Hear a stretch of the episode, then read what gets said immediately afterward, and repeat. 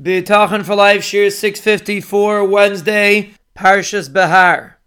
We are trying to get a grasp how we view other people's Bechira in our lives. And we said over a basic pshat that the Ribono Shel Olam wasn't gozer which person should hurt us or which person should benefit us. Rather, the Ribono Shel Olam was gozer that we should get a benefit, B'ezras Hashem, and this and this person decided to be the one to fill the shoes of that benefit. This is a very basic pshat which helps us reconcile how Bechira works. We just wanted to add one more piece to this discussion to help us try to understand it a little bit more. This addition is not imperative to help us grasp it because the pshat that we said is a beautiful pshat. But this addition will help us fully understand it. If you're happy with the other pshat, leave it at that. But we'll just say this addition for those listeners that requested it. Because again, it's a little bit difficult, this pshat. How could we say that HaKadosh Baruch Hu didn't decide which person should do it? And again, let's say nobody decides to do it. So what's going to happen then? And this is a good question, but again, like we said many times, Bechira is a difficult subject. But let's take it one step further.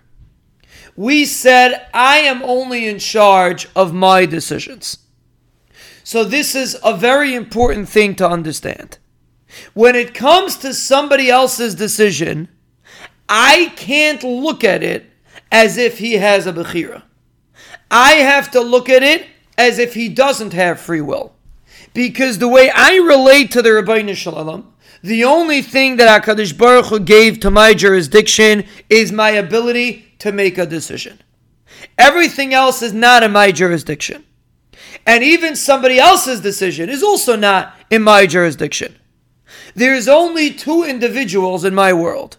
It's me, the way I respond to situations that HaKadosh Baruch Hu puts in front of me, and HaKadosh Baruch Hu, what HaKadosh Baruch Hu puts in front of me, what HaKadosh Baruch Hu decided should be my destiny.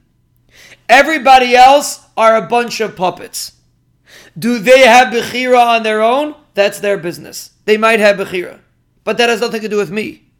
In my world, nobody else has Bechira besides me. Unless it's up to me to try to influence somebody else to make the right decision. Unless it's up to me to try to protect myself, then I have to pretend as if somebody else can make a decision. And I try to give him mussar or I try to be mechazikim. But ultimately, the way I view it is that I am the only one that has free will. That is the way HaKadosh Baruch Hu set up the world. I have free will. I am the one that can make decisions. And this is hinted in what Chazal say, Bishvili Nivra Ha'olam.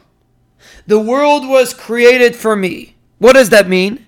Every scenario that I am faced with is a test for me. I don't have to be busy with everybody else. The only thing I have to be concerned about is what does HaKadosh Baruch Hu want me to do? Every situation that I'm faced with is basically a bunch of puppets that HaKadosh Baruch Hu put in front of me to see how I will respond. Do they have their own Bechira or don't they is irrelevant to me. To me, I'm the only one that has Bechira. I'm the only one that can make the choice. And I have to make the right choice when I am faced with a test. We will, B'ezras Hashem, continue this additional concept.